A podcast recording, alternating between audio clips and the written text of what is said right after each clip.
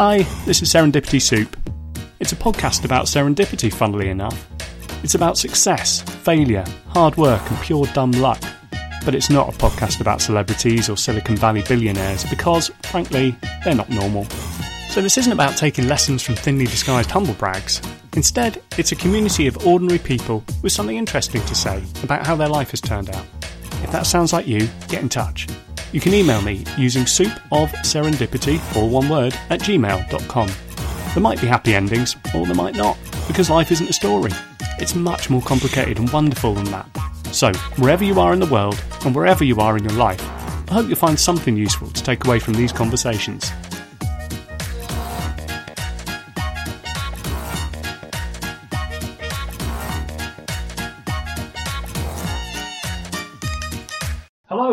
And welcome to Serendipity Soup, the antidote to celebrity success podcasts.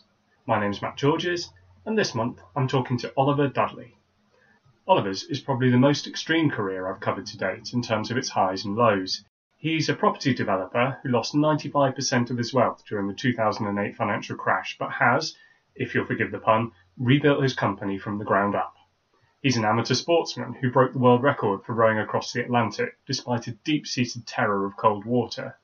And he's a motivational speaker who coached the world's number one croquet player. I'm sure you can see why the eclectic directions of Oliver's career appealed to me, but I want to just say a word here about extremes. The tagline of Serendipity Soup is that it's the antidote to celebrity success podcasts. There's a good reason for that, which is that celebrities have careers so extreme that they represent only a tiny minority of human experience. Yet we hear an awful lot about that experience. If you're really interested and fancy geeking out on it, it looks as though celebrity status tends to follow what's called a power law distribution. That's the same distribution that describes how wealth and income are divvied out in society. Basically, most of us hover around a relatively low value, with just a few hitting unimaginably stratospheric heights.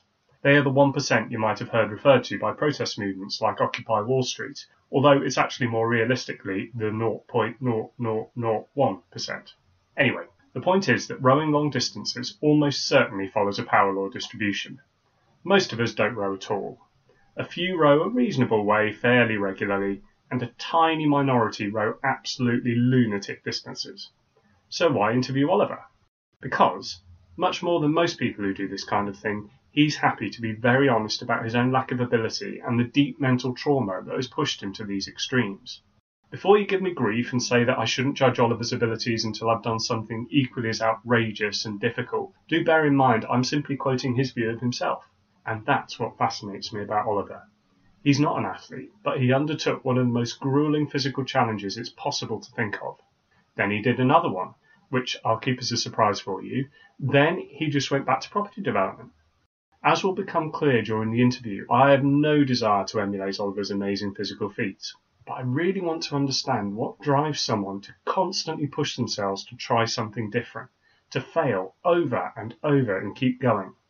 Because that's ultimately what Oliver's story is about. As he says himself, his is a career riddled with failure. His honesty is intense, refreshing, and inspiring. Right, just before we get to the main event, there's some housekeeping. This was one of the first recordings I did after the COVID lockdowns eased, and I made the mistake of seating Oliver and myself on sofas in his lounge. Technical note for any aspiring podcasters out there if you do that, then your interviewee will lean backwards and forwards in their chair, making the volume of their voice change quite a lot. Editor Anna has done a great job tidying it up, but it still takes a little bit of getting used to. Hopefully, it won't detract too much from your enjoyment of the episode. As ever, there's plenty of discussion about mental health, and there is some about childhood trauma too, so do please watch out for that in case it's not what you want to hear about right now. There's essentially no bad language at all until Oliver suddenly drops a single F bomb into verbal jungle, so do watch out for little ears nearby. And with that, I think we're ready to go. Time for a taste of serendipity soup. My name's Oliver Dudley, and I am a property entrepreneur. We, as a company, we basically we find opportunities to add value to a building, a piece of land, uh, property, by way of normally planning or construction. Okay, what you knock them down, or you? I'm always loath to knock things down. I think that's the sort of that's the easy thing, yeah, much easier thing to do, and for various complex reasons, sometimes that's not the most economical thing to do overall. And it's a very, very, very competitive market. So hmm. even one, two, three percent extra costs on a build sheet can, can make or break a deal. right. And how long have you been doing it for? I fell into this almost 20 years ago this month. Right. And by accident, I was working in the city in a job I absolutely loathed as a junior stockbroker. No, and I didn't do any stockbroking. I was a paper shuffler, basically, in my early 20s. And my girlfriend at the time, we, uh, we were living in a five bedroom house share that I'd bought a few years beforehand. And I owned a part of the house share. Sorry, quarter you, of it. how old were you at this point where you owned a five bedroom house share? Well, this was in the mid 90s when property prices were very cheap. We bought that house for £190,000. It was a five bedroom house in Clapham. And Wow. I know. And the market was very cold. And I bought a quarter of it. Mm-hmm. And that was my London home. And I rented out a room, and that's what I lived off. We rent off one of the rooms. And my girlfriend had been living there for a year, year and a half. And she'd had enough of the house share vibes. So she said, let's buy a flat. Hmm. But let's buy a flat actually means you buy a flat. And this is just after September the 11th had happened. So the London market had gone a bit, there was a lot of uncertainty Yeah. and it was quite cold. And I had a game plan in my head on a hmm. Saturday morning. Walked into the very first agency in Clapham, Old Town, Barnard Marcus, and essentially was looking for a, a deal because I'm deal obsessed um, and have been since I was a kid. So I walked in and said I was a cash buyer and I was looking for a two bedroom garden flat in the area uh, and a motivated seller. And even in those days, motivated sellers are still not on every street corner. Uh, and in my business now, yeah, motivated sellers are the holy grail, but you only come across them once or twice a year. So the estate agent said, Well, we haven't got a two bedroom garden flat for sale with a motivated seller, but we have got a four bedroom house. and the buyer has just dropped out of bed because he had a margin call on the stock markets when the, when the markets crashed after September the 11th. So I sort of rolled my eyes and huffed and puffed and reluctantly went there and then to have a look at this house. And it would have been it was on the market for 450 and it was under offer for there or thereabouts before September the 11th. And I went and have a look at it and I thought this is kind of really interesting. Clearly not a two bedroom garden flat. Clearly, if I was to buy this, we wouldn't live there because we're back to a house share again. And for a joke, offered 370,000. Hmm. This is all in the space of about half an hour on a Saturday morning. Hmm. And he counted me at about 390. I came back at 385 and we agreed 387. Hmm. Now, actually, I had no way of buying the house very easily. It wasn't what I wanted, but I had accidentally discovered a lump of gold from a value point of view. And I ended up buying that, and which obviously didn't go down very well. Yes, precisely the opposite of what you were asked to do. And, th- and then I turned it into a buy to let. I did it up. This was all whilst I was still working in the city. And then I found four tenants, and just to rub salt to the wound, they were all female. So uh, my by that stage, my girlfriend was bye bye territory. Right. Okay. And within about six months, the market had recovered. Everything was fine. It was back to where it was pre September the 11th, value wise. And I was suddenly sitting on 50, 60, 70,000 pounds of capital growth in a handful of months. And my yield, gross yield, was over 7%. And I just discovered by accident this finding value in property, finding value by it's less than it's worth, Yeah. adding value through a light refurb, crystallizing an income and a yield. And I absolutely loved it. And I quit my job. Hmm. And that's how I started in the property world. So, what was it that you loved about it?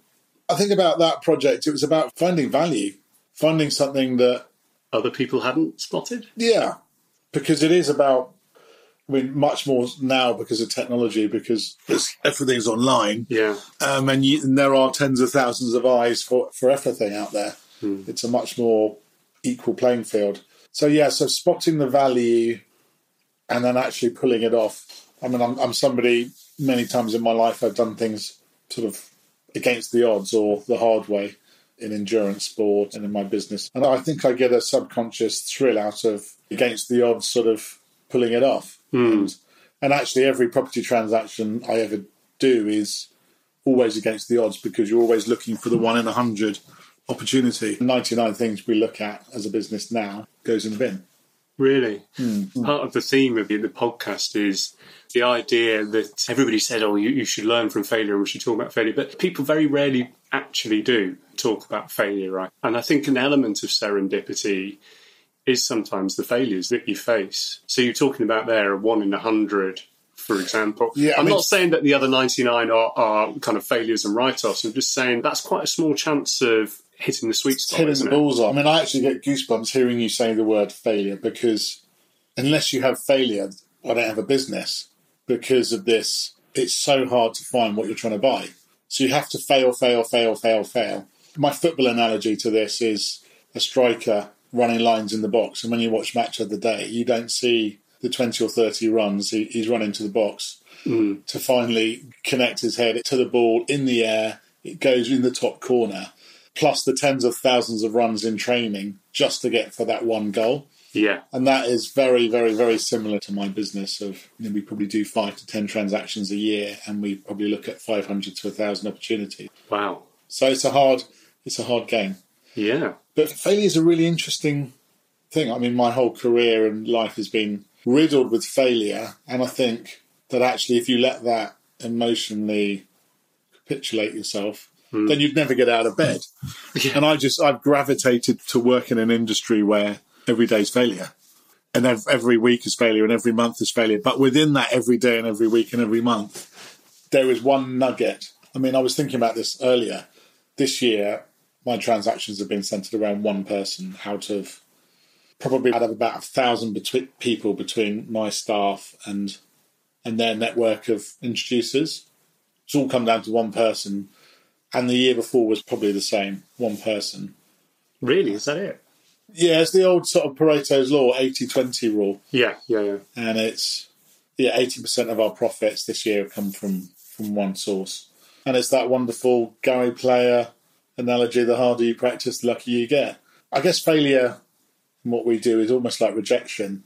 You know, to go slightly wider, if you like, on on failure. I've lived through a very extreme business failure through a credit crunch, and that's definitely shaped and formed me. And I was working in the north of England when the credit crunch came, mm-hmm. and the trouble with the north of England compared to the south back then, but I'm sure it's not that different now. It's just the state of liquidity in the property market. So Bear Stearns came along, there was a cold chill, and then obviously Lehman's, as we all know about what happened. And in the north of England, prices dropped dramatically, but they weren't necessarily reported as dramatically as I believe they were because there were so few transactions. You don't really have the data because people couldn't buy because of the lack of liquidity. Hmm. So I was involved in a number of projects. One of them was I pre-sold 36 flats and was making £10,000 per flat and waiting a year and a half for the construction. And in the middle of all that, Bear Stearns started, was the first domino really. And that was a lot of money to lose as a profit coming my way, over a third of a million pounds Yes. back in 2008 or whatever it was 207 208 and yeah i lost certainly well over 95% of my wealth in in that whole year of my life and as a result and it took me a long time to mentally recover from I'm that not surprised. Ninety-five percent. if not more, really. Yeah, I, it was a complete wipeout. I took very high risks,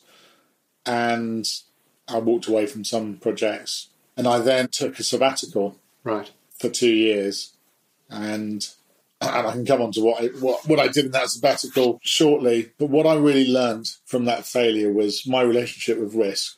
As a young, early thirties, bullish, the market's going up, up, up. I wouldn't call it cockiness, but certainly a confidence, and you back yourself. Hmm. And that has now made me a very cautious person. And I would say I'm now certainly no more than a medium risk taker. So when we're out looking for these opportunities and you're pre-filtering 500 to 1,000 opportunities a year, hmm. I'm not prepared to take a risk on anything that could literally mean the end of the business if something happened to the economy overnight. So, i.e., the things that you can't control. Right. And if we make a mistake on something we can control, i.e., there was, I don't know, contamination in the land or a structural issue we hadn't picked up, then that's kind of something completely different. That's us not doing our, our, our research. Sure. So I don't think failure is something to be ashamed of. It's almost like I wonder if society thinks failure is a, a bad word or I think there's this sense where people try and say that it's not, but they're kind of intellectualizing it and saying, yes, failure, we all recognize that you learn from your failures or you learn from your mistakes. But at an emotional level, I don't think people have got past it at all because failure hurts, right? You- Yeah. it's using the word failure, but I feel like it's quite harsh to label the credit crunch is, is something that's way be- above your and my heads. There's this stuff going on in the system and it, it hmm. happens to you.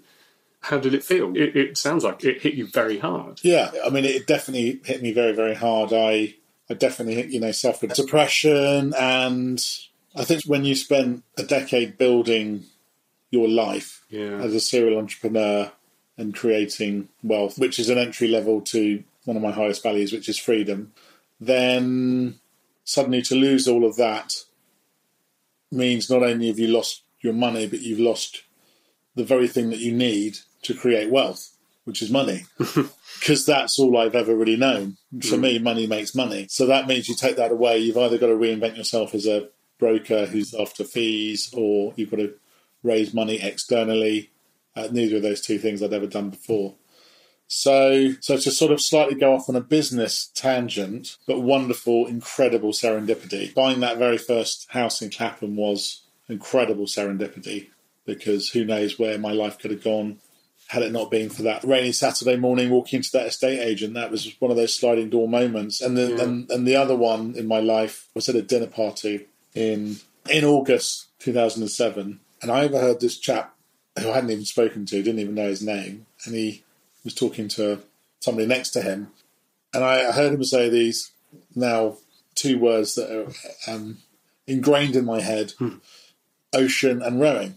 And to rewind a couple of years, I was um, just casually reading the Sunday papers one day, and uh, absolutely absorbed by uh, the James Cracknell and Ben Fogle story. And I remember reading that, and we all like to sort of fantasize and sort of imagine and, and think, gosh, I would love to row the Atlantic Ocean. Do you? Because I see them do that, and I don't think I want to row the Atlantic Ocean. I, I admire what they've done, but it never occurred to me that I would want to or could do the same thing. Well, you've kind of almost said what I was about to say, whi- which is great because then the rational, you've done exactly what I did, which is the rational brain then kicks in. Hmm. So my rational brain was I broke my neck in 2000 playing rugby, so there's a complete physical reason to not do that. Gosh. I have a childhood fear of being in water out of my depth. Right. These, Um, this isn't promising. Carry on. No, this is not promising. So he and, and cold water. Unfortunately, I had a, a nanny that used to torture me basically with cold water and throw me in the pond and cold baths. And still to this day, like cold water in a shower will trigger me. So, and slightly amusingly, uh, when I was at my prep school in the annual swimming gala, they always had the race at the end for the four kids that were never in a race. and I always came last. no. Very humiliating. But so such is my extreme negativity association with water. So therefore, it's utter lunacy, isn't it, to start fantasizing about rowing an ocean? If you don't mind me saying so, yes. I- Yes, I'd it, i- say it yes. is. But I think what's really interesting about that is there's a well, a there's a naive inbuilt. Uh, also, I've never rowed, or even apart from probably in Hyde, Hyde Park, I've never Of been course, on a rowing boat right. in my life. Yes, I am somebody that has partly an inbuilt naivety about me, so I can say yes when the normal thing is to say no. And also, I've got this extreme drive that comes from failure. I want to be a professional rugby player that, with hindsight, wasn't big enough or good enough to be, but that was still what I wanted as a child. What as a late teenager, rugby was my identity, and I was quite lost as a kid, and I had a very emotionally challenging childhood. I think I felt very, very small and insignificant as a child for things that are actually well documented out there, and things were out of my control. And I, looking back, had this desire to prove something to myself. I never made it in the professional arena. in sport, even though I got up to sort of England rugby student trials and played for Southwest students and Right, so, I so was it was a reasonable dream, you know. it yeah, was- yeah, it was a reasonable dream, but but there was this sort of just burning desire all the way through school for ten years. Well, for nine years, I was always second team B, second, second, second. Never once played. And then in the age seventeen, in the summer holidays before my final year at school, I just made a commitment to myself. I'm going to get into the first team, and that's what I'm going to do. And it was that same sort of I want to row an ocean mentality. That's what I'm going to do. I'm going to prove that I'm not small and insignificant to myself. yeah. And that's what I did. And I did get into the first team for the whole season, and, and it was great. And that's where I got my identity. So coming back to rowing the Atlantic was, I just dismissed all the rational reasons, and it was just like I want to prove something to myself that I can do something in a sporting arena of significance. Hmm. This is my one opportunity, and I am somebody that inherently spots opportunity. I was brought up in Portobello Road as a son of an antique dealer, and the whole life was about spotting opportunity in that arena. And, and rowing the rowing the Atlantic Ocean was spotting the opportunity at this dinner party. And so I got onto the boat, into the well, I got into the squad, got into the team, and you know, we we did. I will show you actually. Yeah, go on.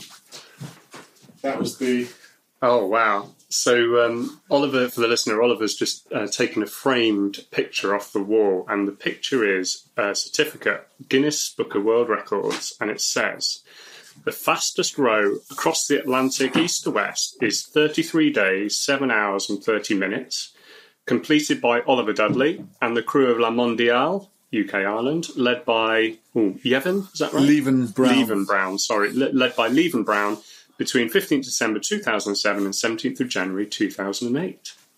Wow. That is amazing. Absolutely amazing. That's 33 definitely days of solid rowing. yeah. It's, it's it's two hours on, two hours off for a month. So that's like the equivalent of well, twelve hours a day of exercise. So it's about six half marathons a day for a month when you break it down. But also two hours of not even really No, sleep, I would not imagine. even. I mean, it is very, it's very extreme. There's 14 people in the boat. I, I, probably about a metre wide. The boat in in major Atlantic swells, freak waves. Didn't know any of the crew, so yeah, it was certainly extreme. Yes. Hmm. That's that's a good word for it. Okay, and so Oliver's also taken this off the wall. It's framed Surrey Advertiser, 8th of February 2008. The very highbrow, sorry, advertiser. The, the Surrey, oh, and there you are. So there's a picture of Oliver looking, I have to say, for the ladies, this is a good picture, I would say. He's looking very rugged, top off. Thank goodness you've got some shorts on, though, because then James Cracknell and uh, Ben Fogle do it naked to prevent chafing. Uh, yes, they did. Yeah. you decided not to go that route. Well, there was Maybe one. the. There, there was one chap who went naked for one shift, and you're sitting on when you start. You sit on start Yeah. because these things these break down. You sit on a sheepskin, and he Oh, went and he went on a white sheepskin, and then the chap coming for the next shift was pretty unamused, Yeah. and that sheepskin got tossed into the water, and he never went naked again. Who'd have thought that would be the downside? But there's a picture of the boat next to you. Um, I'll try and put it on the show notes, but that boat is small. It kind of it's about 47, 50 foot. Kind of looks like a yacht head on. The headline says Oliver triumphs over fear of water to complete world record rowing feat. But linking this back to serendipity and failure, you know, my failure was breaking my neck, not being a rugby player. That's created this or helped to shape this extreme Yeah. need, if you like, to achieve something significant through sport. And and I wonder if I hadn't had that failure, if I wouldn't have had that that for me was an overwhelming success in terms of the life experience and the life prize. And never in my wildest dreams when I read that that article in the newspaper did I think I would actually row an ocean. It was pure fantasy. And then that went on to lead to a, another event, which was arguably harder and crazier because uh, this was a running event and I'm not built as a lean, mean runner. You have more of the build, I would say, of somebody who is, is in the scrum. I, I'm Yeah, just looking at your yeah. build and your ears, especially, and saying that maybe you were a prop, possibly. Um, no, I wasn't the prop. No, I was a flanker. Flanker. I was the sort that of would have been my second choice. yeah, the the the screw loose fearless, lunatic. Hence why I broke my neck, really, because Oh, I couldn't contain myself. So yeah, so not a runner, never run a marathon. And one of the chaps in the boat, Yeah. Stuart, he, said to me once, "Let's do another world record event in a sport we've never achieved before or attempted," which was which was running. So the idea was to do the first ever marathon in each continent of the world in consecutive days. So we agreed to. I mean, again, this is just so lunacy. Yeah, yeah, I definitely, yeah, I could do that. Of course, I could run seven marathons in a week across the world. Of course, you could do that. Ninety kilos, never run before, or never, never ran a, never ran a proper race. And so I said yes. And then I sort of shake my head in disbelief here because it's so stupid in a way. I went out that evening, did a six mile run, and tore my groin. And we were leaving in about seven weeks. And I still refused to accept defeat because this sort of linking this extreme need and desire to achieve something great. And again, it's about for myself and probably proving this sort of you're stupid, you're worthless or insignificant, this, I don't know, maybe dialogue that I've been brought up with and shattering this limiting, I would call it a limiting belief. And and that's really where, where I get my drive from in life, which is fantastically, I mean, that's a failure in a way. You could argue to think like that as a child. Yeah, it's in accidentally or inadvertently turning it into a positive as an adult, this, this driving mm. force. I then had to basically fix a groin tear in the space of seven weeks, plus get fit, hmm. plus get muscle memory. They call it muscle memory in long distance running. So your body is used to that sort of long distance. Yeah. And I sort of, and, and by a stroke of unbelievable fortune, I managed to find one of only two publicly available specialist running machines that you would put in like a wetsuit and zip yourself into this running machine, and it would pump air under you to reduce your body weight. And there's only two um, available in the world uh, to the public. And for example, Paula Radcliffe, she used to have one at her house. So it's for professional athletes. And one of these two was in Clapham. what are the chances? Yeah. I would go to the clinic quite regularly and reduce my body weight by up to about 80%. And at the same time, I was working with a miracle man of a work. I call him the human horse whisperer. Called Gary Ward. He's a movement therapist, movement specialist, and he specializes in taking people out of pain. And, you know, there's no way in a million years I would have even got to the start line of this trip had it not been for him and this machine. And then probably about week three into this injury, and we've got about four weeks left. I'm in the clinic waiting to use the machine, and I'm reading the newspaper, and I read about a, a, a man whose name shall remain nameless, um, who's done the world's first ever completed seven marathons in consecutive days on each continent of the world, and we had invited him to join us. Uh, it was a charity race, and he saw an opportunity, I assume, to go and be the world's first. And we never knew anything about it. So we were devastated and we lost our BBC News coverage. We lost ABC News. And suddenly here I am now faced with this injury, trying to get fit. And now we're going for a world second, which is sort of completely unnecessary, really. Hmm. And a couple of days later, I had this penny drop moment of, hang on a sec, what is an ultra marathon? So obviously, I didn't know. Right. Googled it, and the entry level for an ultra marathon is 50 kilometres, and obviously a marathon is 42. So okay, fine. Well, we'll do eight, eight, eight kilometres extra. What's what's eight? What's eight- So we got BBC and ABC in America back on board, and thought this time we're definitely not going to tell anyone, so this situation doesn't happen again. And we flew to Punta Arenas in Chile to be the world's first ever attempt at these ultra marathons in consecutive days. And we started in Antarctica. I brought Gary with me, and I, I genuinely didn't, didn't know if I was going to do one kilometre, two kilometres, half a half an ultra, or finish the whole thing on day one.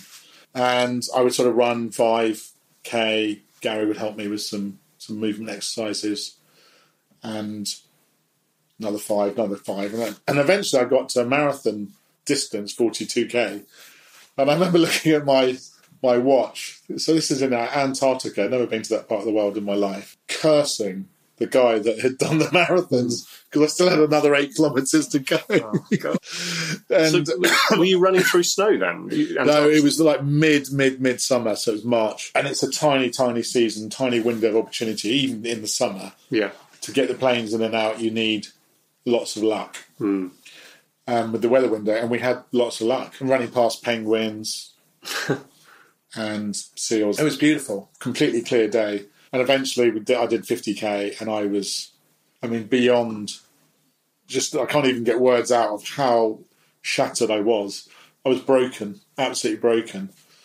And we took off from Antarctica and flew flew back to Punta Arenas, and it's sun's going down, and we all just sat on that plane in silence, four of us, and fell asleep and woke up. And because of the way the international round the world ticket worked with this economy class ticket on American Airlines, it meant that we had to then run our next marathon that night or ultra marathon.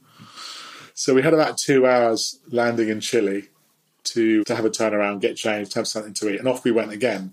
And the three lads were up front, and I was behind, and I was, I think I was in tears really early on. It was just I was just thinking this is this is really this is too much. It's too much on my emotions, my organs, my physical body. And Gary came and ran with me, and we ran at a slow and steady pace, and stopped, did some some special movements for my groin, and shuffled along and got through the night and um, finished as the sun was rising. And so I've now done 100 kilometres in two Yeah. days. in one day. Oh, in one day. Yeah. It, oh, okay. Yeah, yeah, I see what you're saying. Yeah. Okay. And you're kind of like, okay, my groin's held up here. This is interesting. Let's see how we get on the third the third one. So we we spent a day. The day two was flying, hop, skip, and a jump up to Los Angeles, and did that. Then we flew to Australia. It was Australia for number three, and then went to Hong Kong. And I remember doing a BBC Radio Five five live interview at sort of three or four in the morning UK time, and they were like, "You you've broken the back of it. You've done this. You're now four and a half marathons in."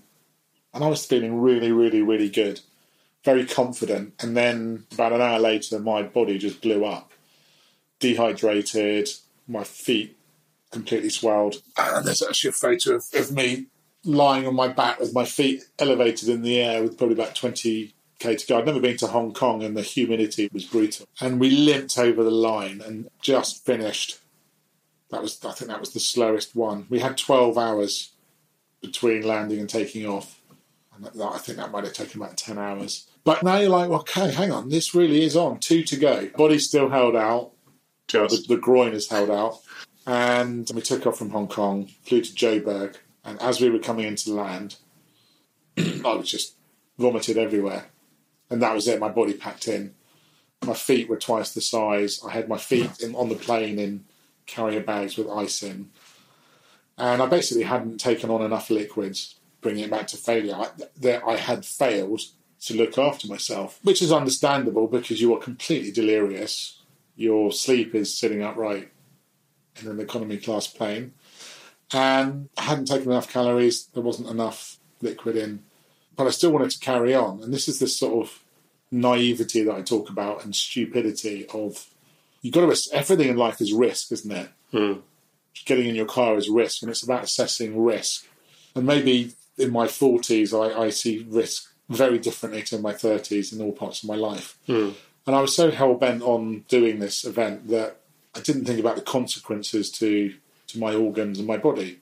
And I had to be really, really, really talked down into doing event number six by the organizer of these people we met on the internet to help us. And so I went to hospital, got put on a drip, and felt a million dollars. Never had a drip before, but it was really good.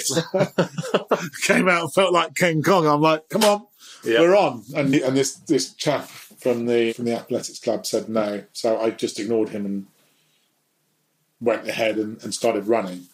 Did about 15k, and it went down like a lead balloon with him and my other team members, and they finished theirs, and and then that was the end for me. I had done 5.3, and they expected me to be part of the team and get on the plane with them and go home with them and watch them finish it. And I was like, no, wild horses would not stop me finishing this event. I may not be doing it in seven days. And they got on the plane, went home. I found the hotel, and and I got chatting to the checkout clerk, who must have been in his late teens, and he just kind of took pity in a way and spoke to his parents, and they came up with hatched a plan that they would come and pick me up at six in the morning, and I'd redo the whole fifty kilometres, and there would always be one of the family, mum, dad, daughter, or son, with me for the whole event, and we did like five k loops around their house, and I mean these people were angels, complete strangers, and we did five k. I would literally, without wanting to be graphics, go to the sit on the loo and have a terrible time in the, in the bathroom, come out another 5k, and this repeated for probably about seven loops. At which stage I was absolutely done. Um, not quitting done, but I had to pass out and go to bed. And I said to him, this teenager, please wake me up by this time. Otherwise, I won't be able to finish it and I won't be able to get my flight. And I'm in a very, very deep comatose sleep at this stage. The time has been and gone I asked him to wake me up. And then probably about an hour after that, he came rushing in and going, "They've done it! They're on BBC World News. They've they've completed the seven seven seven. It's fantastic, isn't it?" And and I'm not ashamed to say that whilst I was delighted for them, my ego completely kicked in, and my that just this driving force of of of I have to complete this. And again, I say wild horses wouldn't have stopped me, such as this this need to to complete the event. And at forty nine point nine nine nine kilometres, there was this family with the sun going down, and they had a red ribbon and flowers and a bottle of champagne. It gives me goosebumps now, and and it was just the most beautiful thing that there they were, these complete strangers, to help me in this moment. And the plane was leaving about an hour and a half after this, and they drove me straight to the airport. And I just made the, the flight, and I sat on the seat, passed out, woke up, went to Hyde Park, and, and limped through it. And I did it in eight days and 90 minutes. Incredible. I'm not sure I've actually ever ever shared this story in such detail. Arguably harder than a, than the ocean rowing boat because you can quit at any time. Yes. That rowing boat, you're in it, and also you are part of a 14 man team and there was a driving force to not want to be the weakest link. I might have been the weakest link because because I was not a rower and I clearly didn't like the fear of being in the water and coming out of the boat and, and drowning instantly. But being driven by fear of being the weakest link and letting people down was a very helpful thing that got me through that Mm. that boat. And as an individual person, even though I was part of a four man team, was still an individual, and the sort of and the impact on the body because it's just pounding day in day out. So that was definitely harder. And still at this stage, I've still taken a sabbatical out of property. And I came back to the UK and I reflected. I've done two very extreme endurance events as a complete novice in each sport and went for world record attempts on each of them. And I kind of thought there has to be some learnings here for that wonderful cliche of we've all got our own Everest in us. Hmm. Mine was clearly reading that newspaper, and and I'm sure you've got your own Everest in you. Of that thing that you think you would never actually really do it or achieve it. We as humans, we live in our comfort zone most of the time, but you have to have a significant reason to want to go and do your Everest. And I'd learned so much of how to get the body prepped and ready and out of pain, and the mental sort of aptitude for that. That I created a brand called Think Possible, and Think Possible was really a sort of a performance coaching and movement therapy business. It was just me, and I only did that for about a year and a half. And probably my, my proudest moment within that was coaching. That there's two different types of croquet, like snooker and pool, and I worked with the world number one equivalent of snooker, and he was the world's top six at pool. Now, a bit like Steve Davis winning world champion in snooker and pool, no one had ever done the equivalent in croquet. And to cut a long story short, short, I worked with this wonderful chap, Reg Bamford. Didn't know anything about croquet. I still don't know anything about croquet. And we micromanaged him on and off the lawn broke it down into probably 50 or 60 components. And a year and a half later, he became the world champion in both. and it was just wonderful sort of achievement as a as a coach in a complete random sport. I read a book. I can't remember the name of it, but it was by Charley Boorman, who did the motorcycle, um, motorcycle uh, long way down and yes. long way round, and he did the Paris Dakar rally on a motorbike with yeah. two other guys.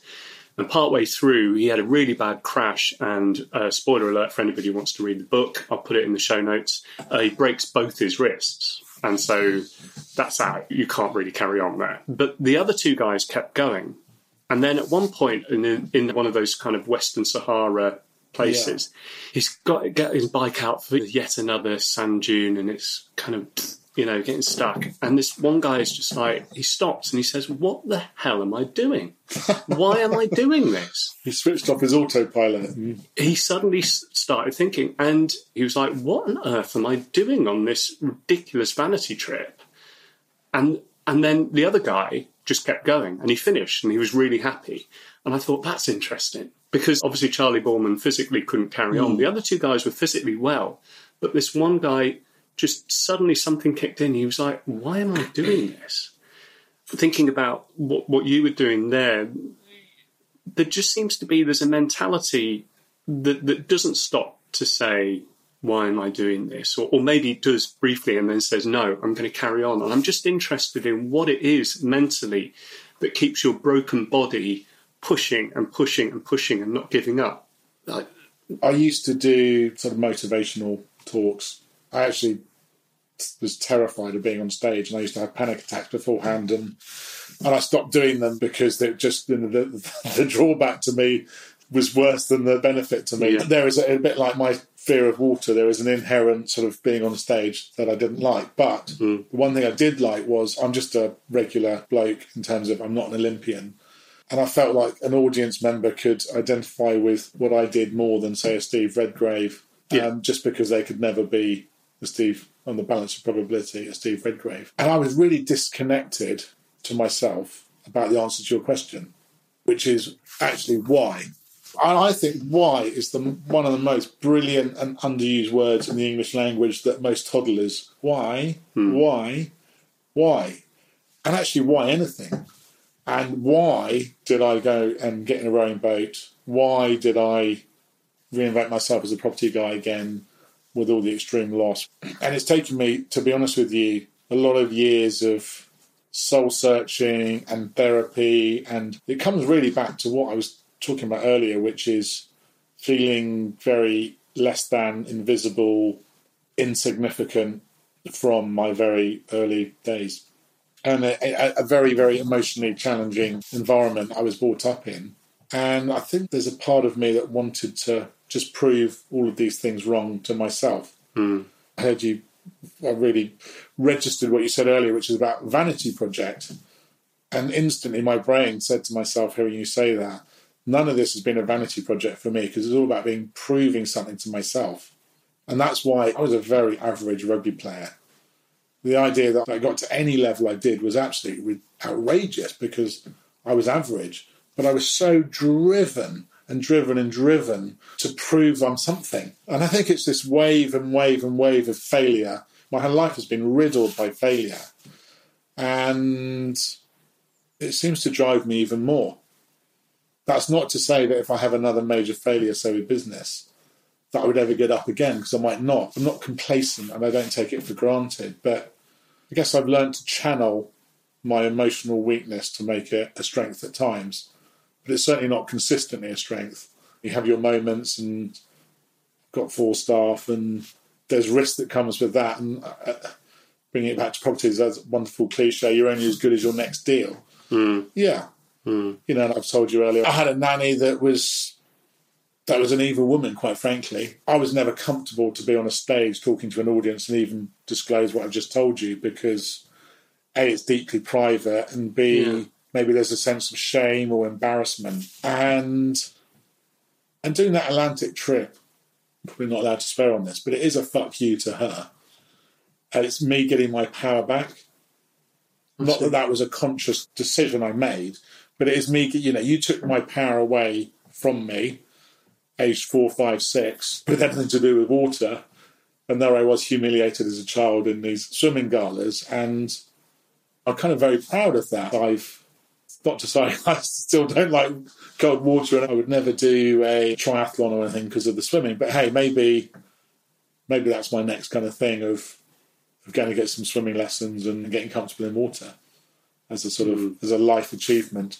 The phrase vanity project I was not applying to you No, at all. no, I- to these guys in the I Paris know I, I didn't I didn't have any sense you were, but I still think it's interesting that around extreme endurance sport because I remember during the Atlantic when we were out and we set off from from the Canary Islands, Mhm.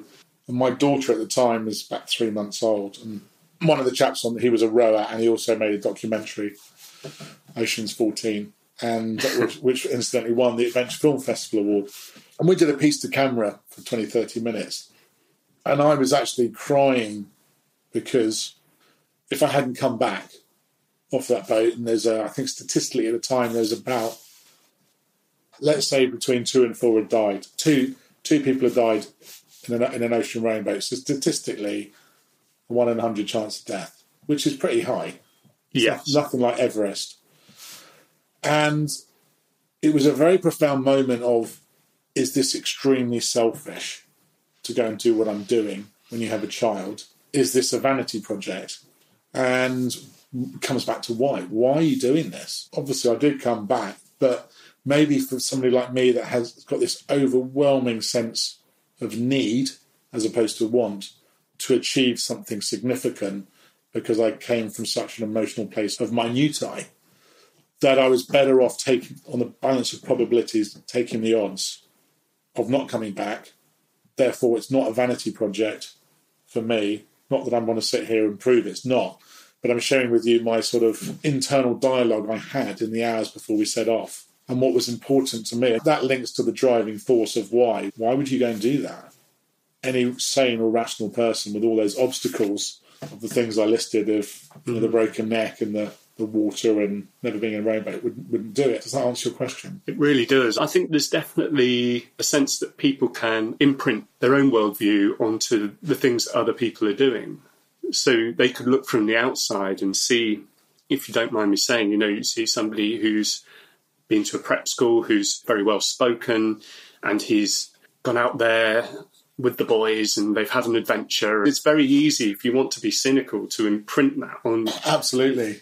So I guess it comes back to your point of you needing to be really certain why you're doing this, and to bring it further back to the guys who did the Paris Dakar Rally. Hmm. I think the guy who finished knew why he was doing it, and he never lost whatever that drive was. And I don't know what it was. It's quite an easy book to read. It doesn't go under the surface. Whereas the other guy, obviously, there was that moment of self doubt where he was like, "Why am I doing this? Really, why am I doing this?" It hmm. seems like you had that answer because you wouldn't have done what you did. Well, you didn't. I didn't at the time because it was so deep rooted and so subconscious. Right. So I definitely didn't at all. But it was this folded. Just I'm just going. I'm going forward. I'm going in that direction, hmm. and that's that. So it, it was definitely only in retrospect. I think in performance coaching and reading up on things, why is one of the most significant and important words. I'm sure if I was to ask professional athletes who's worked with professional mind coaches, you know, why do you want to be the best in the world? Why did Andy Murray want to be the best at what he did? Because I think to be the best, the best, the best, I'm talking only about elite Yeah. sport here. I'm not talking about you and me, or unless you can connect your why, then you have got a gigantic mountain in front of you. And I think now I've kind of done a lot of work around my why. I've lost a lot of desire to go and do another big event like this Mm. because I feel more content and at peace with my conscious answers around what's the why, proving something to myself. Do I need to go and do that again? Not really, no. So I've kind of, it's now I've channeled to bring this back to sort of business and my Everest now is my business. I channel my energies in quite a sort of, in a very driven way into this business in an industry that is all about failure. Everything you touch is failure. 99% of the time, as opposed to, say, an estate agent, which every month, every week, you sell things. Yeah. You score goals, you score goals, you score goals. And I think you've got to have a certain sort of relationship with failure to be able to work in that industry and go home every night because you've got absolutely nothing tangible to show for your day and week. Yeah. If it's not too impertinent a question, do you see the the seven ultra marathons? Hmm. Do you see that as success or failure? Because in one sense you did it, but in another sense you missed the target that you'd set. But if you'd said to me, "I'm going to do seven ultra marathons in eight days And 90 and ninety minutes," I'd have been like, That's, a, "That's incredible." So when I used to do my talks on stage, I would often, if not always, talk about my success was getting to the start line and not the finish line. And that, that gives me goosebumps to say that to you because I feel so strongly about if you want to go and attempt anything in life that you think is audacious and outrageous relative to you, your emotions and your physical ability, your mindset, any obstacle you can have could be money. And to get to the start line for anyone, I think is a remarkable achievement. And to be honest with you, if I'd got to Antarctica and my leg had blown up after one kilometre, I still would have had great pride in, in attempting the impossible. yeah, And that's why the business was called Think Possible. So I see huge success. And I remember when I was on the rowing boat, and this is in the documentary, one of the chaps on there a phenomenal river rower, a very, very driven man, a phenomenal man, a- an athlete. I definitely was not an athlete. And midway through, he, he saw success only as breaking the world record. Whereas to me, success was rowing an ocean yeah, and completing that. And fair play to him. He he was the captain of the rowing personnel, and he drove and drove and drove and drove and drove us to the point where at one stage we were rowing the same number of strokes or similar number of strokes as as an Oxford Cambridge boat race. That was only for one maybe one shift and really pushing people to the point of their bodies breaking down because we had lost three days in a tropical storm. So we were always three days behind the record. And we had to claw that back. And it's that fine balance of push people so far, the bodies break down, and we couldn't carry on rowing. Yeah. And so linking that back to success and failure, success for me in both of those events was getting to the start line. And primarily, and second was crossing the finish line. And strangely, third was getting the world record hmm. because, of course, that's a wonderful achievement, but but that wasn't how I defined success. How do you define it? In business, let's say, what would be the equivalent of getting to the start line in business? This is, I think, a very good example with my business. So my current business is called In5 Group, and I set that up with an investor partner, and the idea was that he was going to be the seed capital, Uh, and I was going to be the managing director and be the brains behind the operation. I certainly was not wealthy, independently wealthy at all. This is only probably three years ago. And then basically we're not aligned at all. So my investor had gone, I had an employee, he needed to be paid. And kind of, let's use a running analogy here. I was one kilometre into my 777 here, right. and suddenly there ain't no money to carry on. And I ended up keeping all the shares of the business as a result of this non alignment, shall we say. And I think it would, it would have been just been very easy to shut the doors and go, I'm sorry, Mr. Employee, but there's no funds to pay you. And we're one kilometre in, and that's we're over. Hmm. And it just comes back to this innate inability to accept defeat, maybe. And I just refused to be defeated. Again, I say that Gary Player, the harder you practice, the luckier you get. We did a very, very small brokerage transaction just after the investor was lost, and that banked enough money for a few months to pay some, some overheads and salaries. We didn't even have a bank account because it'd been taken away from us Right. we hopped, skipped, and jumped into that very first transaction, bought us a few months, to the next transaction, which generated a six figure profit with no money down. So that suddenly we're then alive for a year Okay. It jumped. It then jumped to the next profit. We put in five thousand pounds using the profits from the last deal, and that generated a profit of five hundred and forty-five thousand. Wow. And suddenly, we now had our seed capital Yeah. a year and a half into the business, and we've kept going ever since, and probably over a dozen transactions, and we got there really. And there's now four staff, and just exchanged the buy of supermarket for thirty something flats in in Kent, and we've got a pub subject to planning in London. The business is, is, is rich in rich in opportunities and pipelines. It's been a real success. I'm not shy to say that because No. I'm not bragging at all. It's much more from a place of pride that I've created this thing out of thin air, and and I'm very, very, very close to hitting my three-year target that I set three years ago, and that was the same amount of profit target that we're about to hit now that I was set with a three million pound investment Right. that I never had. So the investment was basically nil pounds. And I think that if we hit that target, even if it's six months late, then that will definitely be one of my proudest achievements. Yeah.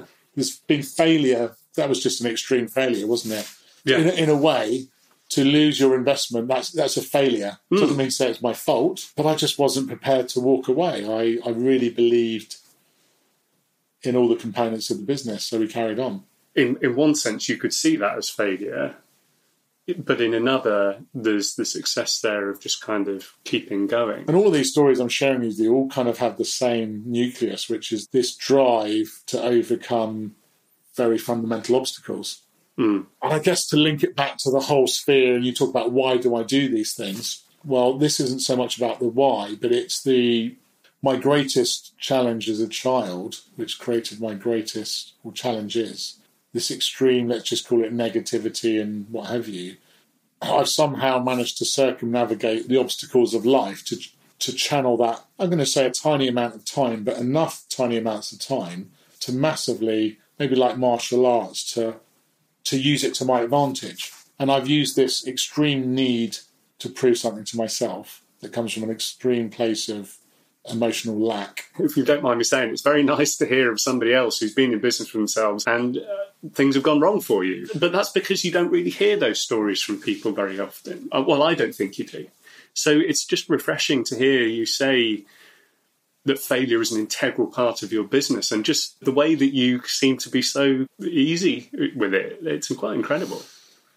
Yeah, I think it's easy to sit here and because life's really good right now, Sure. Yeah. But it's come with an extreme amount of pain and loss and suffering to go through those. Certainly, the financial one's very easy to quantify and measure. So to come from self creation to losing pretty much everything and then come out of what was a depression in every sense of the word took years and years and years and now have created this business where I'm at now is I guess it makes it even more satisfying when you've come from that loss to keep going and going and going and going and going and going and going. Yeah. Which even saying that I sort of run out of breath, ironically, and it is it actually exhausting. That's not a sustainable way to live. It's going, going, going, going, going. But I've actually just been diagnosed with long COVID recently, Gosh. and extre- ironically, I'm sort of smiling as I say this extreme fatigue disorder. And the reason I'm smiling is because my energy of going, going, going has been boom bust. Boom bust, boom bust. My finances have been boom bust. What I've just said to you might sound really awful. Actually, it's fantastic because I have a diagnosis, which means I've changed my whole pace of life. I see. And I'm now living in second and third gear energetically, really looking after myself. Don't drink, don't don't have sugar. And I've essentially got two viruses in my body that I've had one COVID for 18 months, and one is a form of glandular fever that I've had all my adult life that I've only just found out about. And it's kind of like my new challenge hmm. to rid these viruses out of my body. And I could have, yeah, it could have been disastrous news when I heard. and I am so grateful to find out now before any serious damage is done. Wow. It really is that martial art, the idea, if you see very, very amazing martial arts specialists, they don't seem to expend very much effort. You know, mm. if somebody throws a punch at them, there's just a gentle move of the body and suddenly they're not in the same space anymore. And they just seem so centered and sure of themselves, but not in an arrogant way, simply there. Mm. And I get where you're coming from the idea that maybe if you've gone through that thought process and you've thought it through and you kind of feel in that way, then it just allows you to roll with those punches very successfully. The way that you've just turned around something that most people would say, oh my God, you know, well, that was my reaction when you said it. And then you've turned that around and said, actually, this is good because it's calming things down for me. And I, I thought, that is a very martial art, very zen sort of way of looking at it. I almost don't think I've got a choice though to think like that. That's true because it's to be very blunt with you. The doctor said to me last week, it's a heart attack and stroke in five years. I already had my significant reason. I mean, we talk about why. Yes. Why would I give up drinking? I'm a, a social drinking and food is a hobby of mine. I like socialising, and, and I do have an association of alcohol within that and I have done all my adult life. And my it's, it's kind of beautifully ironic, isn't it? My why to change my whole life around food and, and alcohol is so significant that it's breathlessly easy. Whereas if you'd asked me two months ago to stop drinking, no, where's my why? Where's my toddler asking that question? Why?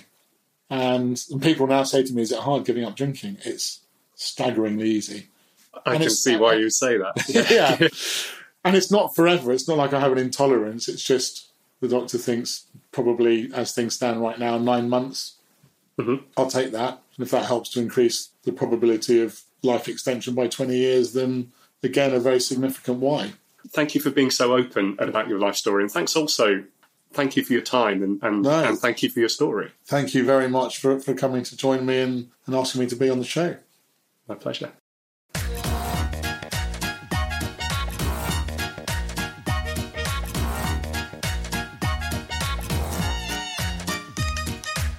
Well, there you have it. Huge thanks to Oliver for his time and honesty. Thanks also, as ever, to Julian Holmes for his awesome cover artwork and the occasional bit of artistry to help me get some traction on LinkedIn.